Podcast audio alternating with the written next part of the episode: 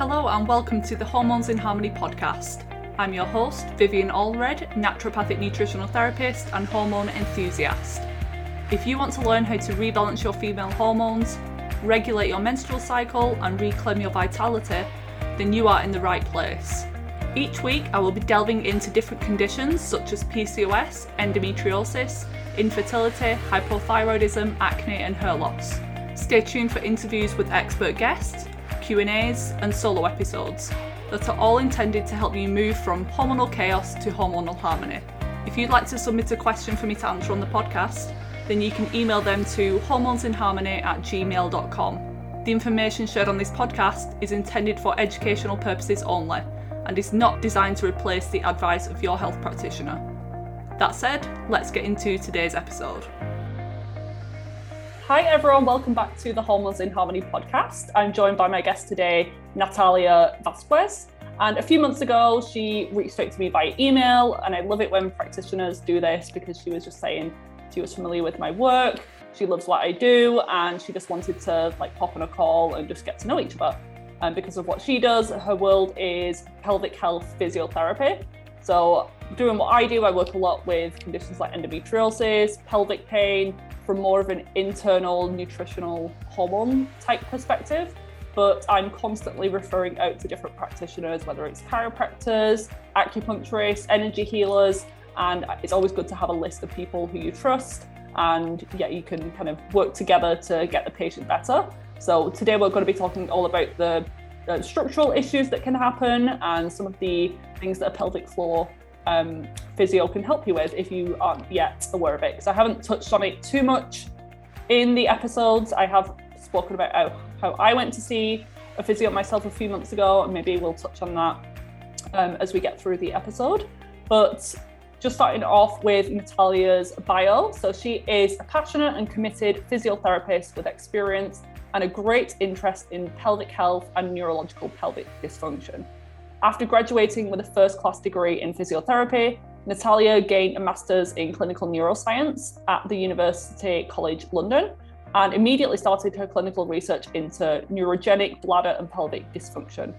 Following her research, Natalia had continued to take part in the academia and have presented her work in numerous national and international meetings. She focuses in re education and manipulation of the abdominal and lumbopelvic musculature for men and women suffering from a wide range of conditions, including bladder and chronic pelvic pain, idiopathic and neurogenic bladder dysfunction, urinary or fecal incontinence, and anal, rectal, and sexual dysfunction.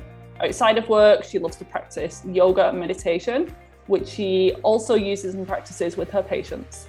She enjoys cooking with her family and friends, and most of all, Natalia cherishes spending quality time with her daughter.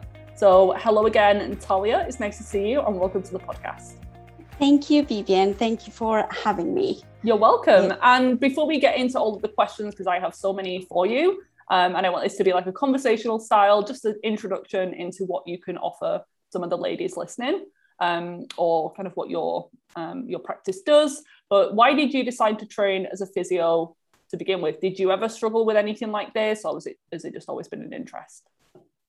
I think it's always been an interest, and I think the it was a really odd one. I didn't know what to study because I loved so many different things. I loved everything about health, um, everything about psychology. I loved art, so I had no idea what to do when I was younger. And one day my dad um, came back, and I was like at that sort of age before you go to uni. And, and he just told me that he had been to physio because he had tennis elbow. He used to play a lot of tennis and how nice it was and how interesting. And I don't know, that kind of like just caught my attention. And it was that particular moment when I thought, well, think this will be it. Um, so I started doing my physio training and I did it in Colombia. Um, and there, while I was training, I realized that I had a huge passion for neurological conditions. So, um, especially people with spinal cord injury. So that was kind of like my first love in terms of my career. So I did a lot of work in spinal cord injury and neurophysiotherapy. And then I realized I, I wanted to just understand a little bit more about neuroscience um, and about uh, like pain science and, and all sorts of kind of like neurological um, functions and and research as well in that area. So I came to London and I did a master's degree in neuroscience, and then that led me to some research um, in in bladder and pelvic reflexes in people with a spinal cord injury. So then, kind of like two things came together in terms of pelvic function, but also spinal cord injury.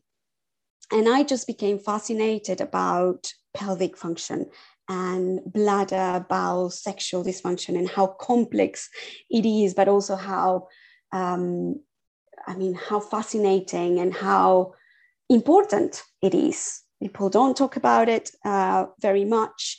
In people with spinal cord injury, for example, is the first priority or the first thing that people or patients would like to recover. And it's not uh, walking like many people might think. It's actually bladder, bowel, sexual function. And that is the case for many kind of pathologies and, or, or, many at least neurological conditions because it, it, takes away your independence um, i mean dignity all sorts of things so i started um, doing some research in in the pelvic in the pelvic um, sort of rehab world i started doing some training uh, with the pelvic obstetric and gynecological sort of physiotherapy um, group that is a very well established, well known group in the UK, and and I became completely uh, passionate about it. So I sort of like started shifting my my focus, and then I started doing pelvic rehab. Um, so I did some research in that area, and after doing some research that actually showed a, a real benefit to pelvic physiotherapy in that particular population, I thought, okay, well, let's expand because this is just too good to just keep it small. Um, and although I continue to work with neurological uh, patients, and, and that is a big, big part of my, my work, I, I started to develop like privately my practice on seeing patients just in the general population that suffer with chronic pelvic pain that might be due to um, bladder pain syndromes or interstitial cystitis or uh, prostatitis in men, for example. Endometriosis is a big one because um, women with endometriosis suffer with pain for so long before they reach to us. And I, I believe that's probably your case as well. Um, it takes a really long time before a, a, a woman with endometriosis kind of comes to us, sadly. But I, I started treating uh, a lot of lots of women and men with different conditions and not just pelvic pain, but incontinence for different reasons. Um, I kind of I'm carrying on, but I don't want to just go on and on and on. Um, if I'm deviating from from what you want me to to, to talk, so please stop me. No, it's like a huge subject. I can definitely tell you're you're passionate about it. But what I wanted to know is if spinal cord injuries and the neurological system is like a huge driver of some of these conditions. I think when people hear spinal cord injury, the first thing they think of is like car accident, like major hospitalizations mm-hmm. and things like that. But is there anything less maybe serious um, that can affect things like our brain and our nervous system and cause issues to our spine? Absolutely. I mean, something as, as simple i say but something as common maybe is the is a better term as low back pain and progressive low back pain or chronic low back pain that then develops into uh, lumbar bulge discs and that can develop into uh, something called Cauda syndrome, where the when where the the nerves at the bottom of your spine become compressed or, or disrupted, and that results in pelvic dysfunction. So it can result in urinary incontinence, fecal incontinence, um, saddle area numbness. Um, it can result in, I mean, it can, the pain can persist. So someone that might have had cauda sort of compression or compromise might still have low back pain and uh, leg pain because of the compression of the nerves that go down to your leg, down your legs and to your feet. So maybe I wouldn't say it's less severe because obviously it's very relative, and for for for particular patients it can be completely and utterly debilitating. And we might see people with Cauda syndrome walking around but they are incontinent and they or they really really struggle with um, their bowels, for example. I'm guessing there's obviously things like sports injuries that will probably Absolutely. be a huge factor. But what about just simple posture issues? People with bad posture or working at desk? Do you think, see that playing yes. a role? Absolutely, absolutely. So, people that um, I see some people that come to me with the manifestation of pelvic floor dysfunction. So they might come to me saying that they have um, an overactive bladder, but they have had tests and they don't have any urine infection, or they have um, they have been told they might have uh, like interstitial cystitis, which kind of gives you sort of like a bladder type of pain, but really nothing else is going on. And when I sort of dig through the history of the patient. And when I dig really, really deep into what's happened in the past, I might find that um, this person like spends a huge amount of time sitting, or I might find that this person does a huge amount of, let's say, um, Pilates. And and i'm not i'm not saying that pilates is bad. I'm not saying that that is the cause of the problem in every case.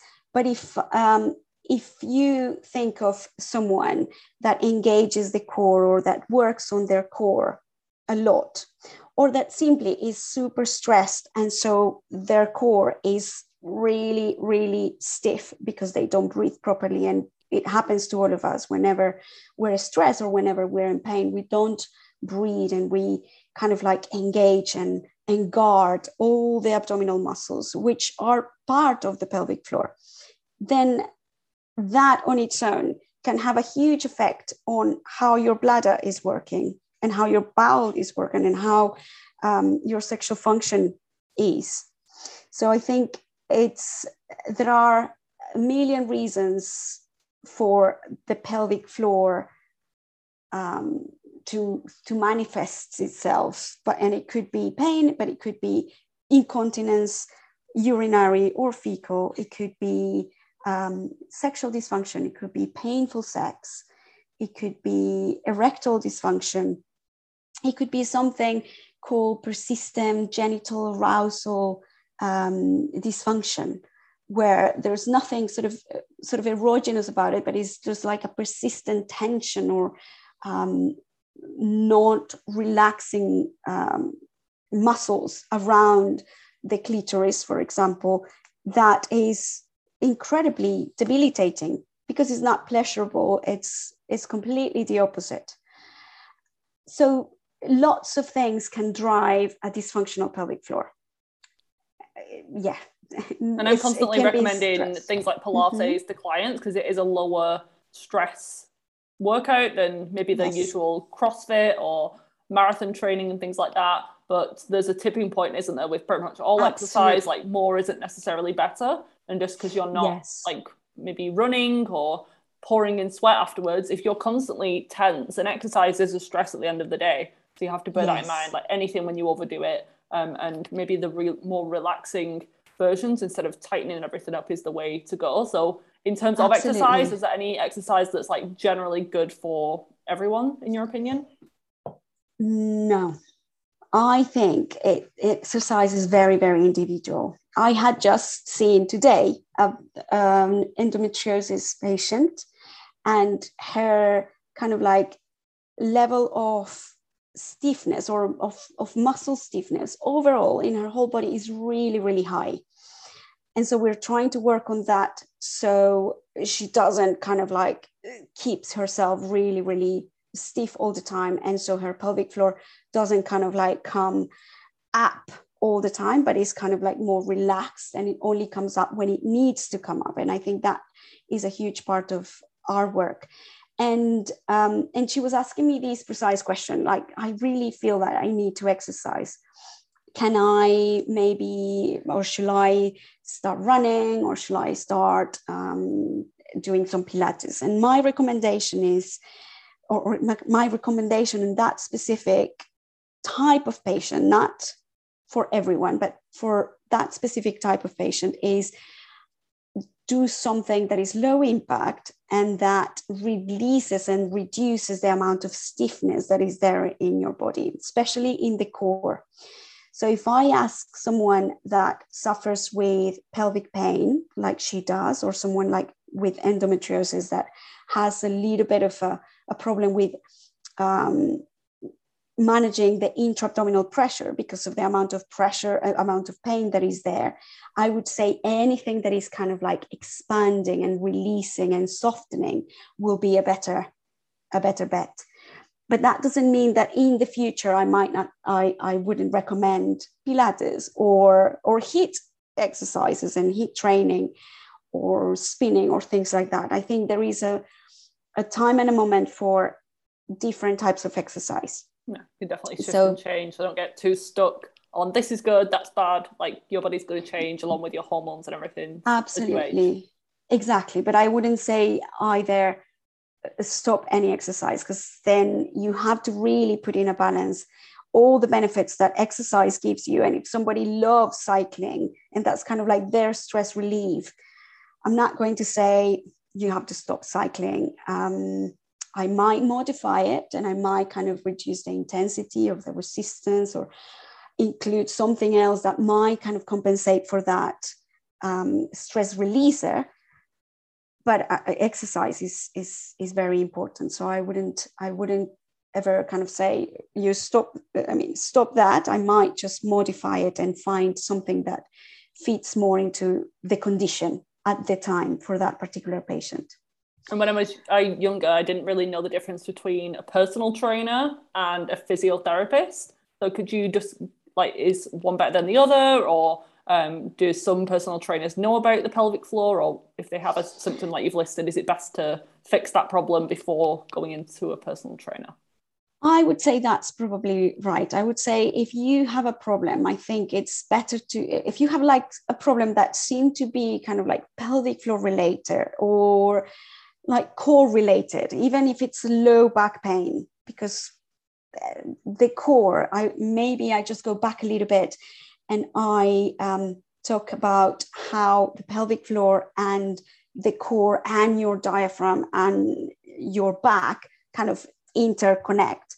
So if you have low back pain, um, it can be that your pelvic floor, or it could be that your pelvic floor is, is reacting to it. And it might be reacting in a way that is going to have a, a negative effect on your pain or on your bladder, on your bowels, because they are guarding uh, in response to the back pain. So I would say if if there is anything going on in the abdominal area or in the lower back, in the sacrum, in, in the hips, in anywhere like that, I think is better to have a check with a pelvic physio. Um, with, I mean, by all means, with your GP, um, might be able to spot it. Not always, but it might be it might be a good idea to just first check how everything in that area is working and then maybe go to a personal trainer and say look i i i want to um, have a little bit more stability in my lower back, or I want to strengthen my core, or I mean, it's just very, very tricky to to really think of one one particular scenario. But I think when it comes to the pelvic floor, when it comes to having bladder or bowel or sexual dysfunction, it's very, very important to have to have it checked by a by a pelvic health physio, and then get the the go ahead of now it's okay for you to go and and do some some exercise uh, or some HIIT training. It's it's really we need to think of the pelvic floor as the kind of like the bottom of our pelvis and it needs to manage everything that goes on above that area so if you are doing HIIT exercises for example um, and you're leaking very obviously the amount of pressure that you're putting yourself through and you're putting your pelvic floor through is too much for that pelvic floor to support. So we need to work on the pelvic floor to make sure that you can support the amount of, of intra-abdominal pressure that you that you want uh, when you're doing certain exercise.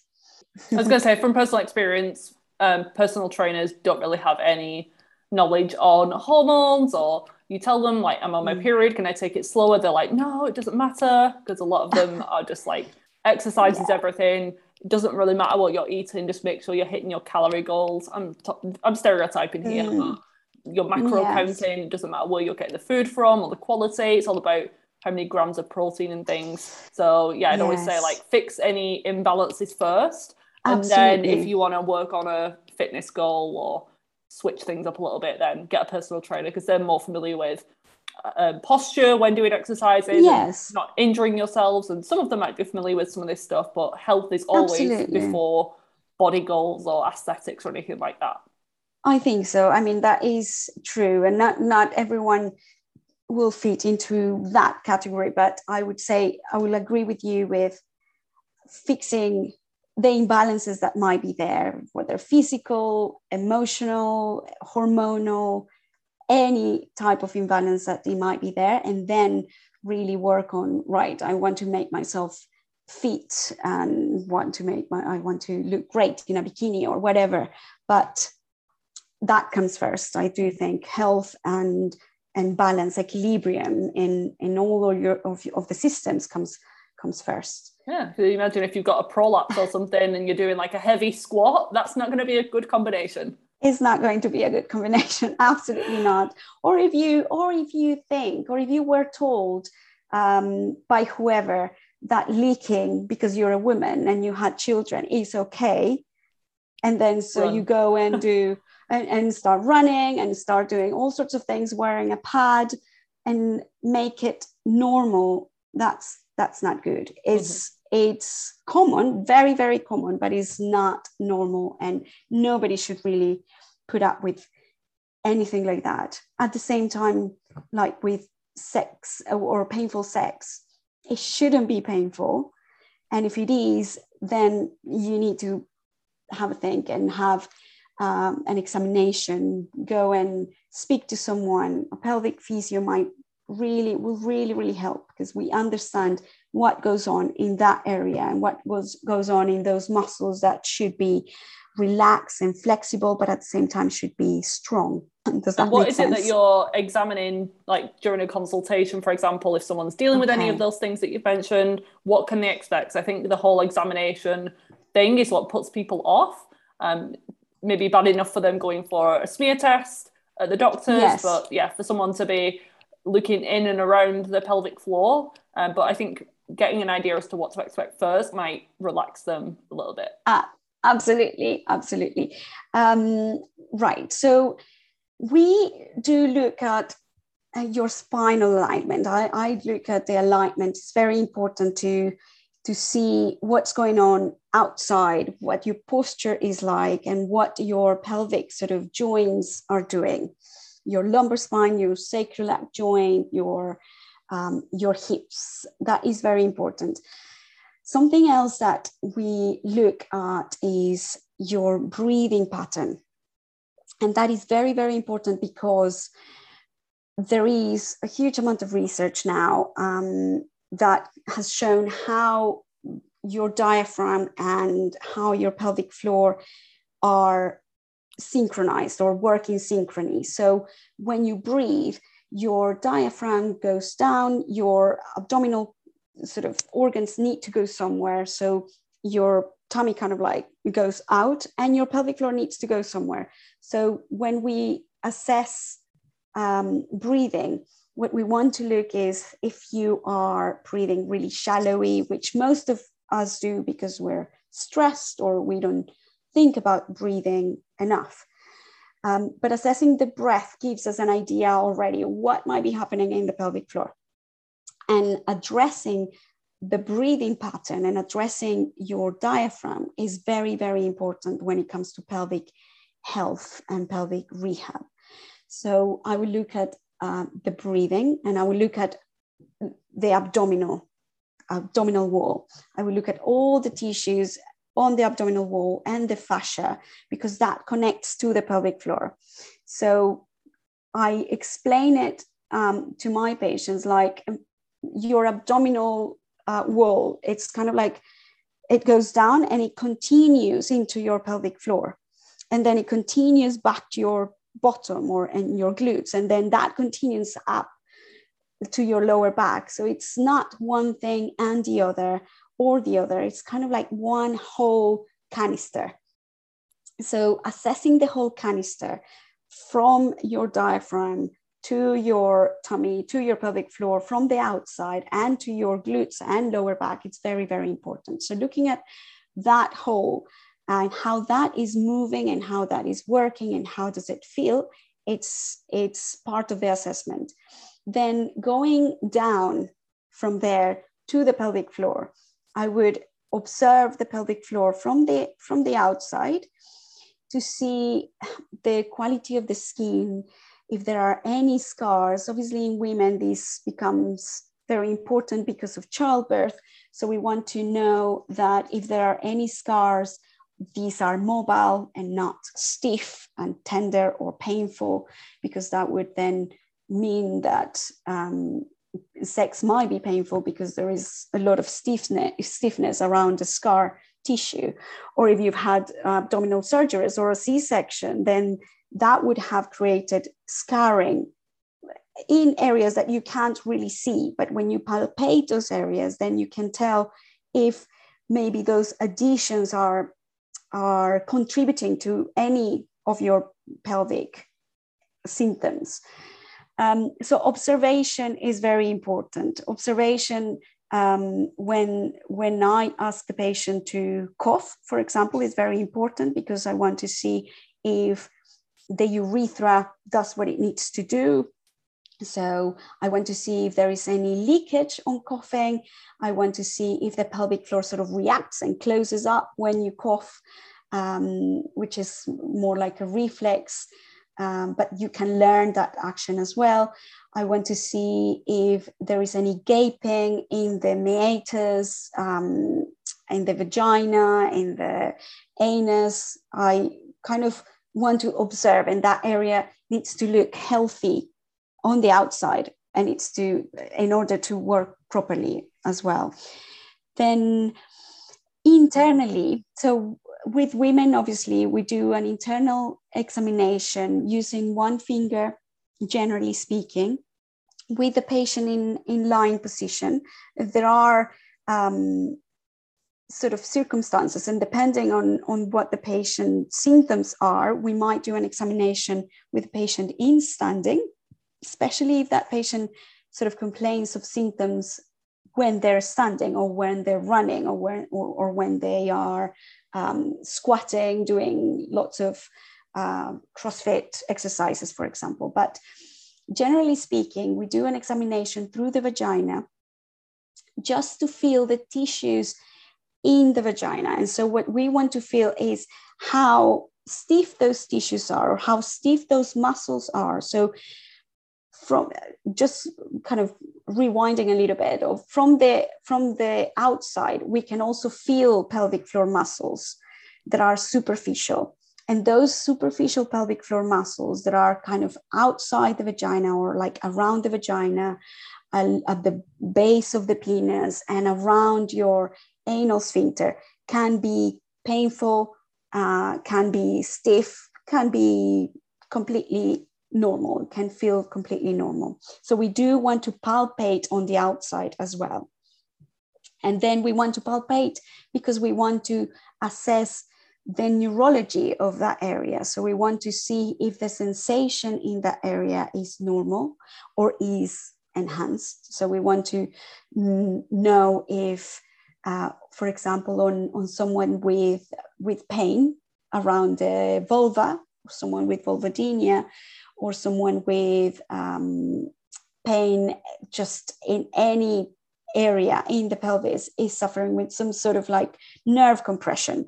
So we want to kind of assess and compare on both sides the sensation if everything feels normal or if it feels numb or if it feels painful because some for some people even a, a light touch might feel very very painful or something like um, uh, a little bit of like pressure with your finger might feel just like a, uh, an enhanced sort of like response, which then can already tell you what is going on deeper in the pelvic floor.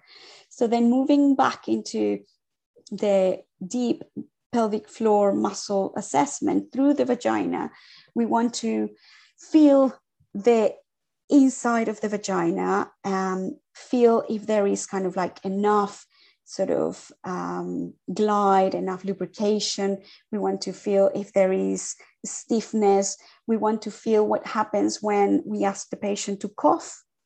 We want to feel what happens when we ask the patient um, to bear down. Um, and we want to feel what happens when we ask the patient to do a pelvic floor squeeze or a pelvic floor exercise.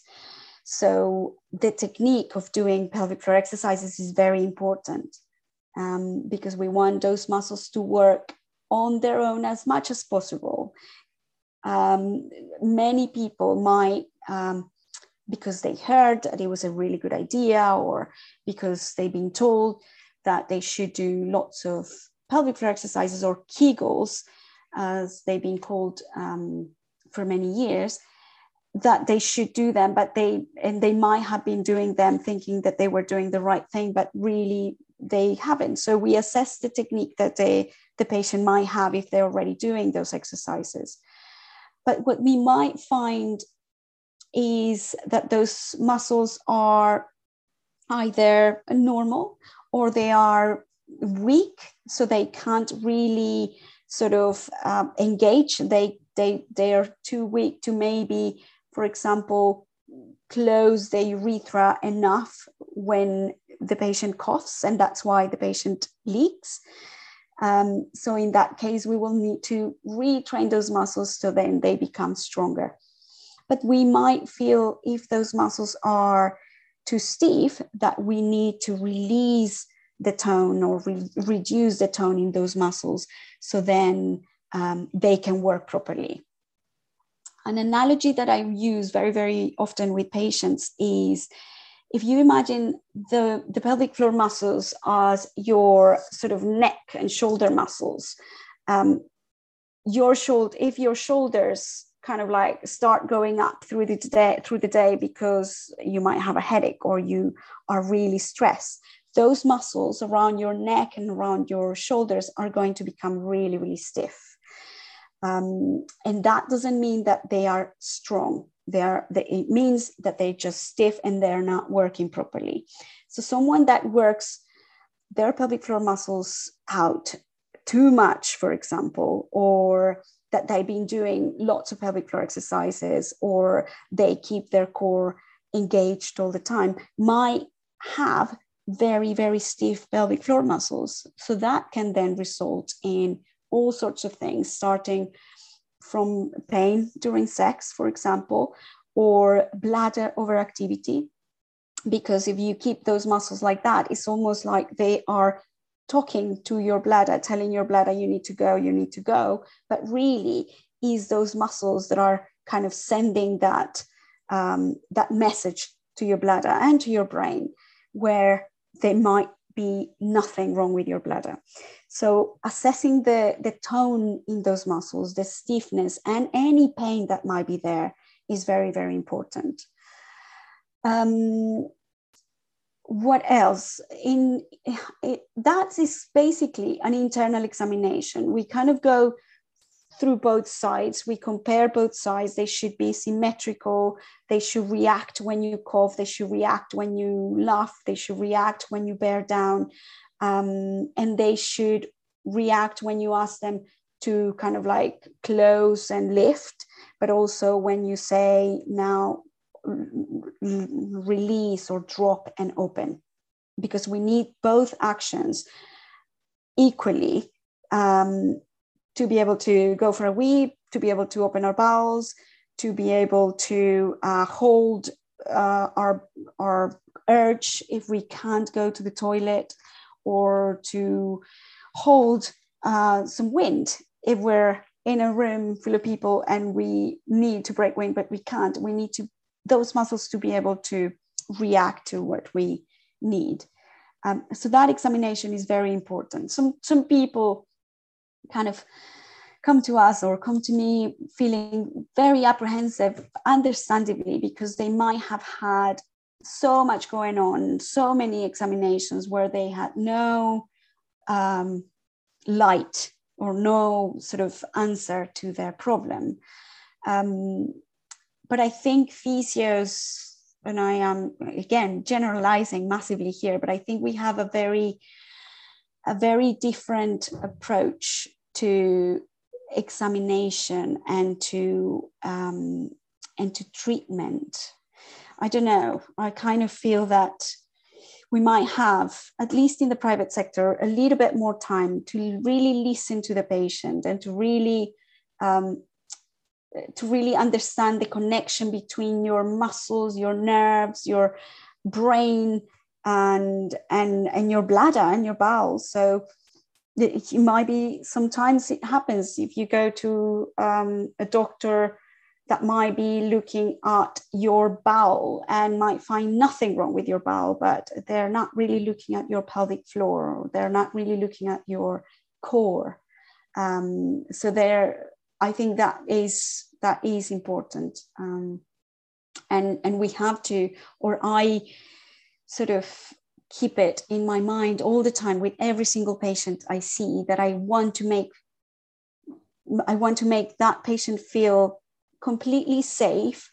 So then everything can be kind of like out there and we can really explore what's going on and what what um, might have brought the problem which on its own gives you a huge amount of kind of information and tools to then re- resolve the problem.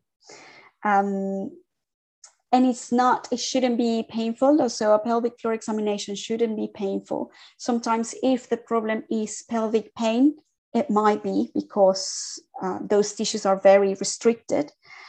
Um, and sometimes having to release those tissues and those muscles might be a little bit uncomfortable. But i think it's almost as when you if you, if you have a very very tight or very uh, stiff neck and you want to kind of like stretch that neck that's going to be a little bit uncomfortable and a little bit painful at the beginning. And so i think i do explain it like that to some patients because um, it can be uncomfortable but i think it's important to do. Um, so i don't i hope that that doesn't put anyone off um, coming in for an examination Definitely not. No, you think you've put everyone's mind at ease. And I'll, from my personal experience, uh, I didn't come and see you. I went to see Deb at Bump to Beyond mm-hmm. in what's that? Can't remember. Be in the show notes. Um, but I think yeah, a big part of your job is to put someone at ease and relax them as they come in. Um, it was in Sale in Manchester just pops okay. in my head. um, but yeah, if you're going in there tense and stressed, and it's just yeah another appointment where they're prodding and poking you, and no one's believing you, it's all in your head. Then you are going to be tense, and then the examination is not going to go well, and maybe not going to find out what's wrong. Um, and there is part of that like stretching the muscle. It might hurt a little bit. It's kind of similar to the healing reaction, the healing journey. On my side of things, sometimes things get a little bit worse as you're detoxing and healing, but it's not to say that you're not on the right track. And sometimes you have to push through a little bit. It shouldn't be debilitating yes. or crippling pain. But yeah, um, the the way that you do the examinations sounds very thorough. Do you love coffee but have been told it's bad and needs to be avoided if you're struggling with hormone imbalances like acne, PMS, and period problems? Honestly, most coffee out there should be avoided because the majority are contaminated with things like mold and pesticides, which can drive inflammation and those feelings like anxiousness and jitteriness after drinking. But what if I told you there was a coffee option that tastes great, is organic and mold free, and also provides healing properties from reishi mushroom spores? Enter Organo King Coffee, my latest obsession. I didn't drink it for years because it would always wreck my sleep and leave me feeling like an anxious mess. But King Coffee does the exact opposite. Don't worry, it's not one of those fake coffee alternatives made from herbs. And if you've tried other mushroom coffee brands out there, I promise this one actually tastes good and is way better and provides so many more health benefits. If you haven't already heard of the benefits of reishi mushroom or Ganoderma, then let me give you a quick overview. It's known as the king of medicinal mushroom family due to its superpowers such as supporting healthy immune balance and being an adrenal adaptogen. This means if your immune system's overactive due to autoimmunity, or suppressed because of things like chronic infections, and you're not really sure if your cortisol levels are high or low, reishi can help to balance things out and it promotes homeostasis within the body. It's also antibacterial, antiviral, antifungal, anti inflammatory, pretty much everything that we want from a product. Because of its potency, I'd recommend starting slowly if you're someone who's struggling with more complex chronic health issues or is sensitive. If you're thinking, why can't I just take a reishi mushroom supplement? Good question. Organo use a patented process to gently crack the inner and outer shell, offering 99% bioavailability of the reishi mushroom spores. I also explain this as being like the differences with probiotics the regular lactobacillus, bifidobacterium options that we can all buy readily in health food shops have some benefit, but nowhere near as much as the spore-based probiotics that I use all the time with clients. Wanting to give Organo King Coffee a try for yourself? Visit vivanaturalhealth.myorganogold.com. This will all be spelled out and linked in the episode show notes and also my bio link on Instagram. I really hope you love it as much as I do, but now let's get back to the show. I have a few questions from what you said. The first one was you mentioned going private or through the NHS. Um, yes. Could you give like some pros and cons to either for those in the UK? Um, I mean, the NHS is like. Don't be afraid. I, have said a few things on here before, so um, yeah. The NHS most people is... don't have a great experience, if I'm honest, with these types of chronic situations, like acute illness yes. and car accidents and surgeries, absolutely amazing. But with these chronic conditions, people often don't find the uh, the answers that they should. Yes, I mean, I think it's the NHS resources are really, really limited, unfortunately, and I don't think it's kind of um, down to the physios and the specialist physios that work in the NHS, and I, I include myself in that group because the NHS is still um, I still work for the NHS. But the resources are really limited. I think I am maybe in a lucky position because I see a very, very specific group of patients that are incredibly complex. Um, so I can put time into seeing them. But I know the bigger kind of centers for like um, like, like the Urogyne centers, uh, postnatal um, sort of physiotherapy clinics are like really really overstretched and i'm not sure how much effort can uh, a women's health physio put into into their practice and into their time with the patient um, to really make a big difference. I do hear i do hear all sorts of stories like positive and negative. So i do see patients that have been to the NHS um, for pelvic pain, but very, very, very few. I think women like, for example, with endometriosis, um, PCOS, uh, bladder pain symptoms, uh, syndromes are really, they really don't get offered much in terms of pelvic physiotherapy. I think those patients, generally speaking, um, do their own research and find their own way. They might have found, they might find um, uh, a pain consultant that might kind of like understand and and and promote pelvic physiotherapy because they have seen firsthand the, the benefit of it. But I think those are really lucky patients, sadly. Um, in terms of the private practice, I mean, I think most of us in the in the health sort of world have learned after being in the NHS only that you can't really, unfortunately, offer everything that you want to offer to those patients just in the NHS. You try, and I do do try, but it's very very difficult because there are no resources. Um, I think there is a little bit more awareness, not a little bit more awareness. I, I think I think that there is a lot more awareness on on the benefits of pelvic health physiotherapy, but I think we're still kind of a long way to go. You'd say if someone has the uh, resources and the means to and the, the money to spend on going private, like it's worth it. I think so. I think so. Um, and we can just, the thing is, I like to see a patient as a whole and i don't kind of i don't i don't like to focus on the pelvic floor but it's just everything else that's going on. And we've sort of briefly discussed this in the past and how important um, like an equilibrium of the systems is for anyone with any issues um, especially dealing with pain but there's no amount of pelvic physiotherapy that i can do that will fix a patient with pelvic pain if there is no kind of awareness or um, input from the nutritional point of view, from the mental health point of view, because these patients very, very often are incredibly anxious and stressed and depressed and uh, frustrated because of the amount of um, time that they might have had to suffer with pain.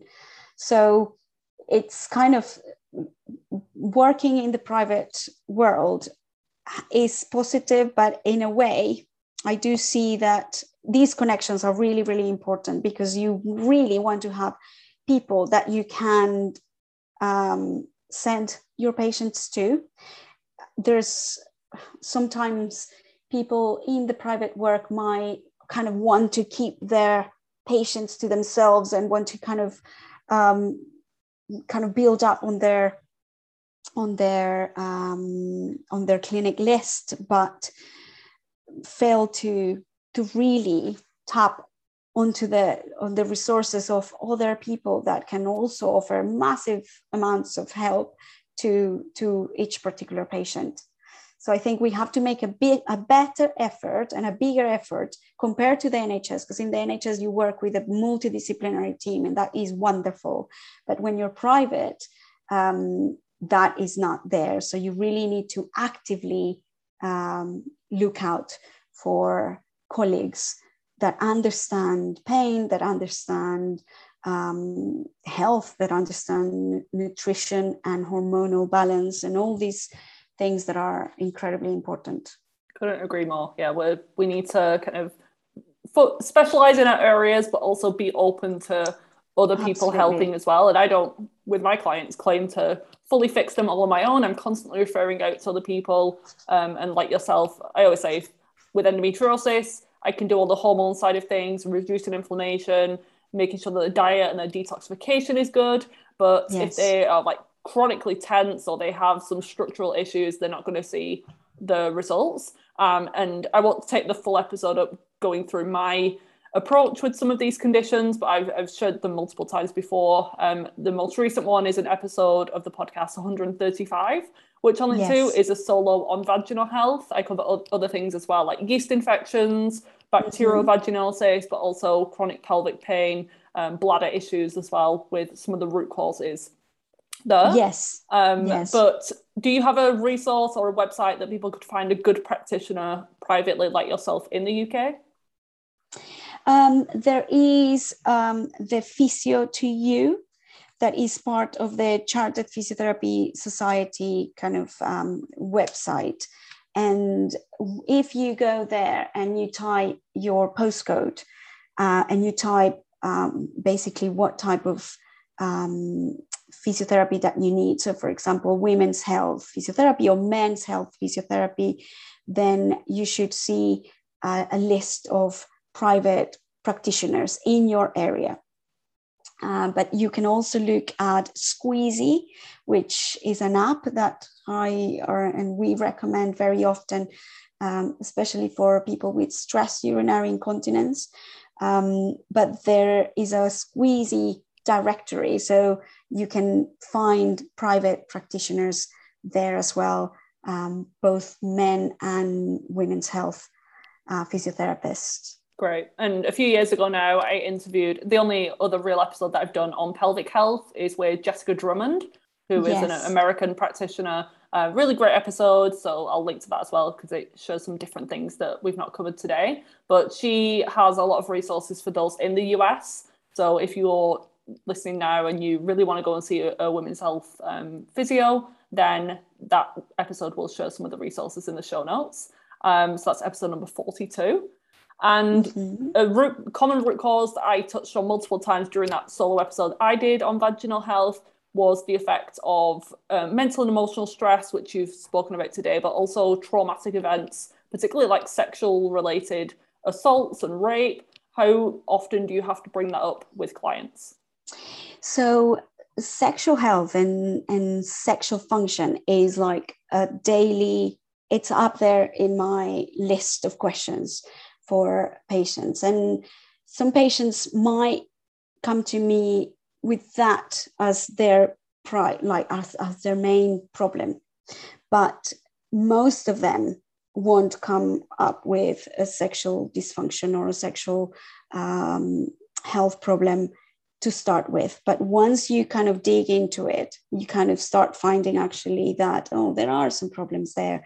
There is some painful sex going on, or they've had, or there has been some maybe events from relationships that might have created some trauma around sex and that might have created some guarding in the pelvic floor because of that particular event.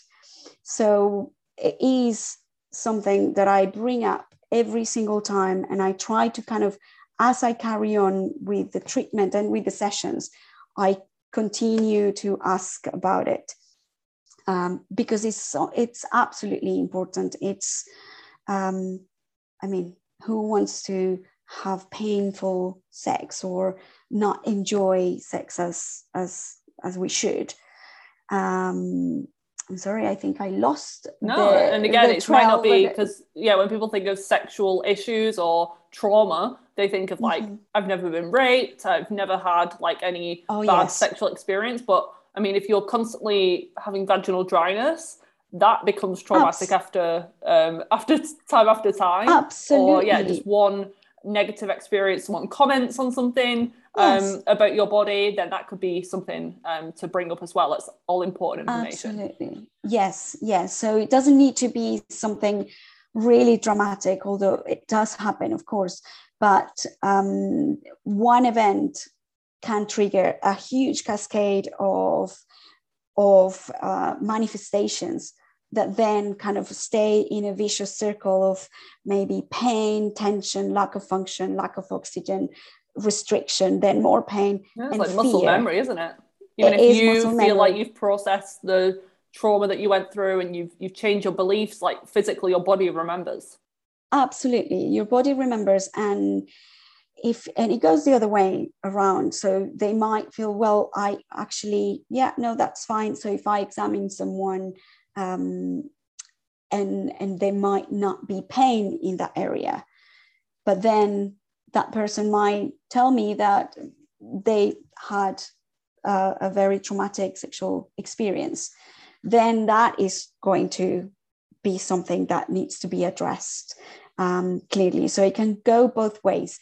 But anything like vaginal dryness or, um, I mean, again, endometriosis can be a, a cause for for painful sex and for just general pelvic pain. Um, in in perimenopausal women and in, in menopausal women, vaginal dryness is a big thing, and and I kind of always ask about it because I don't want women ever to think that when they reach menopause, that's it, and kind of like the libido goes down, the dryness goes up, and so forget about sex. I kind of want to maybe empower those women to find the way to make those things better. And there are ways to do that. There are vaginal um, moisturizers that are perfectly safe and organic that can be used regularly and can make a massive, massive difference. Obviously, with I do see patients with endometriosis that have had hysterectomy because of endometriosis.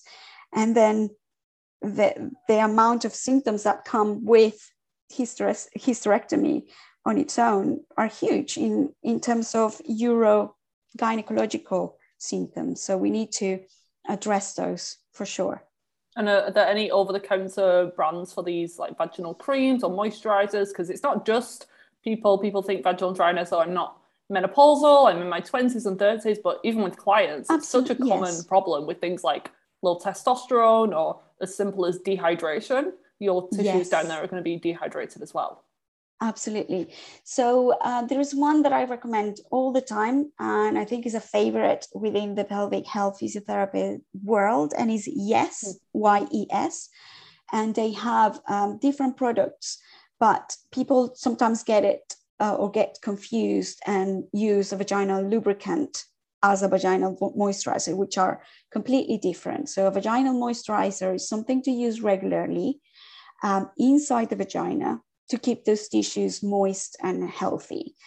A vaginal lubricant or a, a, a lubricant is more like moment, like for the moment and for intercourse specifically. It kind of like disappears very quickly um, and is for the purpose of, of, of sex pretty much but um, a moisturizer is something that you put into the vagina as you put onto your skin to keep yourself hydrated. So, yes, is the one I recommend. Perfect. I will link to that as well. Um, and that is the one that the physio that I went to recommends as well. So I know that that's oh, like good. very clean. I've double checked the ingredients with her and I yes. I promote it as well. good. And um, last couple of questions now before we finish up. Um, when I went to the pelvic health physio, it was because I had an issue with a menstrual cup, which I'd used for years and years now. Absolutely loved them, raved about them to clients, but then I started having an issue with the removal for no mm-hmm. real reason at all. It just didn't suit my body anymore. So um, that's why I went to see. So it doesn't need to be um, that you just go and see someone when there's like a major issue. If there's just like a, a, niggling symptom or the first signs of something happening, that's the sweet, like that's the perfect time to go and see someone and nip it in the bud. But she, my my physio then was saying, menstrual cups are a bit up in the air. We don't really know the long term effects. Yes, they're good for being kind of eco friendly and mm. easier. But she was worried potentially about the long term effects of that sucking sensation, that suction um, on the pelvic mm-hmm. floor. So I don't know if you've got any experience with those and yoni eggs, which are another kind of holistic, um, kind of a bit woo woo, but I think there's definitely some science behind the use of crystals and stones. But yeah, anything that you're placing in that area, um, what do you think with those two in particular? So with the menstrual cup, I mean, I am I'm a fan of them. I, I use it myself but I do kind of think as well, what is the long term effect? I kind of feel confident with using it because I do pelvic floor exercises. so I kind of, I feel that I am protecting against any sort of weakness, weakness that I might be um, creating with the regular kind of like pulling and sucking from the vaginal cup the menstrual cup. Um, I think there is uh, there are people, there are women that are kind of that that are suitable for, and definitely women that aren't. Um, that I wouldn't recommend it to someone with um, something called EDS, Ehlers-Danlos syndrome, or like any kind of collagen um, dysfunction or hyperlaxitude. I think I wouldn't. Not because it doesn't i mean in, on one side it gives support because it works almost like a pessary. So it kind of gives support to the vaginal wall um, for the, the time that you have it in. But then the the sucking up and to to pull it down might be a little bit of like damaging. Oh, i don't want to say damaging because there's we don't know.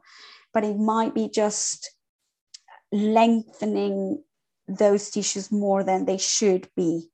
Does that make sense? So yeah, that's interesting I, because I don't have full blown EDS, or I don't think I do, mm-hmm. but I definitely have um, an issue with there's like a trio with muscle activation, POTS, and this joint hypermobility. Oh, I definitely okay. fall into that. So maybe because um, yeah, I was prone to injuries in my knees, and I'm very flexible. Mm. So maybe that was part of um, the thing for me it is possible, very, very possible, because what happens, and when I see EDS patients or hyper like lax patients, um, they have they can have a very, very tight pelvic floor because they're kind of like always um, or they might they might be always kind of like engaging the pelvic floor because there is a little bit of uh, lack of support from from being very very lax. If you have like hyperlaxity in your lower spine then you would kind of like naturally mm, engage those those muscles. And they don't really get a chance to relax if you if you are engaging them. So someone with um, hyperlaxitude creates a lot of tension in the belly of the muscle so the ends of the muscle kind of like goes out and that's why you can be amazing at yoga and doing all sorts of things. Um, but then the, the the middle part of the muscle does really never kind of like stretch. So then it accumulates a lot of tension. So the middle of the muscle or the belly of the muscle becomes very stiff whereas the ends of the muscle the tendons get very very lax so it's common to be very lax, but very, very kind of stiff. So with patients like you, what we would want to work on is in making sure those muscles are released properly, but they're kind of working at the same time. If they're like that, if they're really, really tight, they, they're not really working very well. They need to kind of be able to, or they need to be released. So then you can work on them and they can become or they can give you or provide you with the stability that you need in that area. And what are some of the um, tools or exercises you use to both like tighten if it's lax or relax if someone's like super tight? Is that just like exercises or?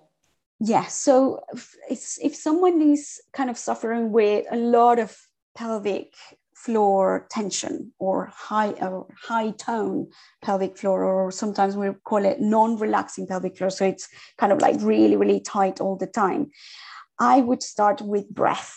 I would start with the breathing because um, again when you learn how to breathe properly and you learn how to use your diaphragm so your diaphragm kind of like uh, does the whole sort of movement. And when you take a deep breath, the diaphragm goes down. You are also allowing the pelvic floor to go down. So the breath on its own is a major um, part of releasing tension in the pelvic floor. So I could say to someone with increased tension in the pelvic floor to work on deep, deep breathing, trying to kind of like lower down the or um, to bring the breath all the way down to the pelvis without pushing, but just kind of allowing the expansion to happen and hold that breath for, say, eight seconds. And then release that. So I, I what I want to do is allow the breath to stretch from the inside, if that makes sense, those pelvic floor muscles, and then kind of they come back to their position. And then you repeat that breath and that's going to allow those muscles to ah, have a little break. So instead of being up here then they're kind of like down here where they should be. They only need to go up when we need them to to go up. Um, and i would then work on kind of reversed Kegels. Some people call them like that. I don't call them like that, but I think people, most people kind of like understand that term, um, which is basically down train the pelvic floor. So instead of asking the, per- the person to do uh, lots of pelvic floor exercises where they close the back passage and lift, I might want to work on closing the back passage, but then releasing it and really focusing the attention on the opening up and then maybe allowing that to happen before you close again and then release again. So I would work on that before we work on the right. Now let's make those muscles stronger. Mm. Because if we work on making muscles stronger that are already that I'll say that again. If I work on muscles that are tight, to make them stronger. It's just they're just going to mm-hmm. become tighter. They're going to become really painful. You might get some bladder um, symptoms some bowel symptoms some painful sex some all, all sorts of things. So i think working on the release is very very important before you work on the strengthening or um, on the toning let's say. Amazing. So important. Um, and then your other question about the um, eggs Mm-hmm. So these are weights, weight, mm. weight. Eggs. Yeah, so they use them for uh, weights. Um, so yeah, any incontinence and things like that. But people also use them for um, like energy, spiritual things as well, like fertility. They like draws um, blood and kind of energy to the area of the pelvic floor, the sacral chakra, all of that. So yeah, okay. mainly for the weight thing, um, but also like spiritual wise. Okay. Well, all I am all about spiritual stuff and uh, about chakras, and I I am a, a firm believer in in yoga and meditation and spiritual kind of balance and how that plays a part in your physical um, health. I don't have any experience with the eggs. Um, I think they might have a place for people that suffer that have like pelvic floor weakness mainly. Um, but that's it. I think i would say hmm, if somebody has pelvic floor weakness and they put up an egg that has a weight in them that might that might be a bit much for the pelvic floor. So i think if you have if you don't have any issues in that area it might be okay i'm not too sure mm-hmm. vivian i'm kind of like i really need to think about it but um yeah, they've probably been someone, around for hundreds if not thousands of years people have been doing things like this but they've become quite trendy again and i always absolutely. get questions on them yes i think um, I do recommend some gadgets, let's say. I haven't really recommended um, eggs. But I think for someone with pelvic floor weakness, and someone who has, for example, stress urinary incontinence, or someone um, or a postnatal lady that had um, a baby and their, her pelvic floor is very weak and she wants to get her pelvic floor back uh, into shape, then I might recommend to start with pelvic floor exercises, obviously under um, the direct, uh, under kind of like supervision. That is very important. Getting the technique right. Then, if we don't get those muscles kind of like going, because the recoil is not happening, because there might have been a little bit of nerve kind of uh, damage, so then the that person's mind or brain can't really connect with the pelvic floor and that does happen then at that at those um, in those cases, I might recommend something like electrical stimulation or biofeedback, which is essentially putting up um, into the vagina an electrode that is connected to a handheld device and that can either um, deliver some electrical stimulation to wake up, to, to kind of wake up those muscles um, to help with the strengthening. Or it can simply tell you how you're doing your, not how you're doing your pelvic floor exercise, but it gives you the feedback of when you do the pelvic floor exercise and when you're kind of not. Because if you have lost connection with your pelvic floor you might kind of need the feedback. When i am examining you i can tell you right you're doing the right thing. And here is where you need to contract. Here's where i want to feel kind of the lift but when when someone is at home they might want to use something that gives them a little bit of feedback so those eggs in a way might work a little bit like feedback because if you feel them there, it might make you kind of like bring engage to the those, area. Yes, but I would always be cautious mm. with things that yeah, they're not going to fix like a major like, complex issue, so they might be a little helping tool that you do every now and again. But I mean, if you've got like again prolapse or really tight pelvic floor and you think that it's loose, then you're just going to potentially make it worse. Yeah, but over, uh, double check with a pelvic health physio. Absolutely. And final few questions are for you. So, first one is what's something that you do daily to stay in hormonal harmony? I meditate. That is kind of, I have been doing for a long, long, long, long time. And I, I swear by it. I can't recommend it enough. And I, it's one of the first things I put my patients into, especially those pain patients. Um, so meditation is kind of um, a go-to and a daily daily routine. I really need to get back into it. I do fall out me. of it. Yeah, it do. It's kind of like normal to fall out of fall out of it because I don't know because we get busy. Mm-hmm. But then I instantly, instantly feel the need, like, oh my gosh, I feel rubbish i really need to do it i and the the benefits are just i mean you know the link the list is long absolutely next one is what's your go-to breakfast my go-to breakfast it's um it's something i make which is um oats so dry oats with a bit of water and some sea salt and I mean, this is like really, really basic. But I make these sort of like flat bread out of oats mm-hmm. that I put in the microwave. And this is, I'm a busy single mom. So it's oh, no, perfect because perfect. it's very, very quick.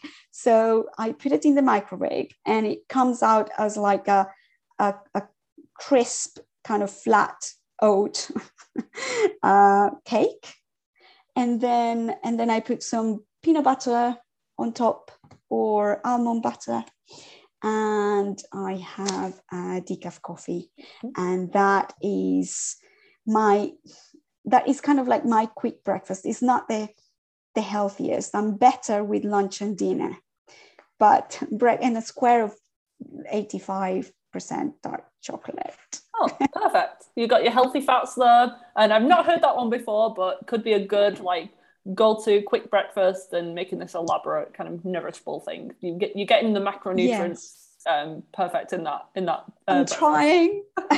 I try. Is there a supplement, a product, or a herb that you couldn't live without? I discovered quercetin. Mm. Um, I discovered quercetin. I think um, maybe just before the pandemic, or maybe at the beginning uh, when I started kind of becoming interested in functional medicine and all these amazing, um, just like nutrition and um, yeah, functional medicine mainly. And quercetin, I started taking back then because I wanted to make myself less allergic to cats because I wanted to get a cat for my daughter. Um, anyway, so I found that since taking quercetin, I haven't had a cold, touch wood, and I I swear by it as well. I think it's one of those supplements that at these, especially nowadays, is really, really important. and I don't think we get enough of it from the from the foods that we that we take. I mean, I try I eat an apple every single day, um, but I don't think that's enough. Um, yeah, unfortunately not. The soil's depleted. The exactly. fruits and veg are just less nutrient dense than they used to be. So supplements exactly. are often needed for an extra little boost. I love yes. quercetin too. I use it a lot um, on rotation for like histamine, allergy problems myself. Um, it's an antioxidant, so helps with inflammation and things. And it's even been right. shown for the virus um, combined yes. with zinc to be very protective. So again, I've not had that one recently on on the um, favorite supplements list. It's usually like magnesium and things, but quercetin is a favorite yes. of mine too. Oh, and good. Last question, Natalia, is where can people find more from you online? So website or social media, and if they're in and around the London area, if they want to book in for a consultation, where are your where are you based? So um, people can read a little bit about me in my website. It's um, nataliavasquez.co.uk, and you can book um, a consultation with me through my website. I am an, I, I wish I was, but I, I am not a social media person. I think I'm kind of just a little bit old.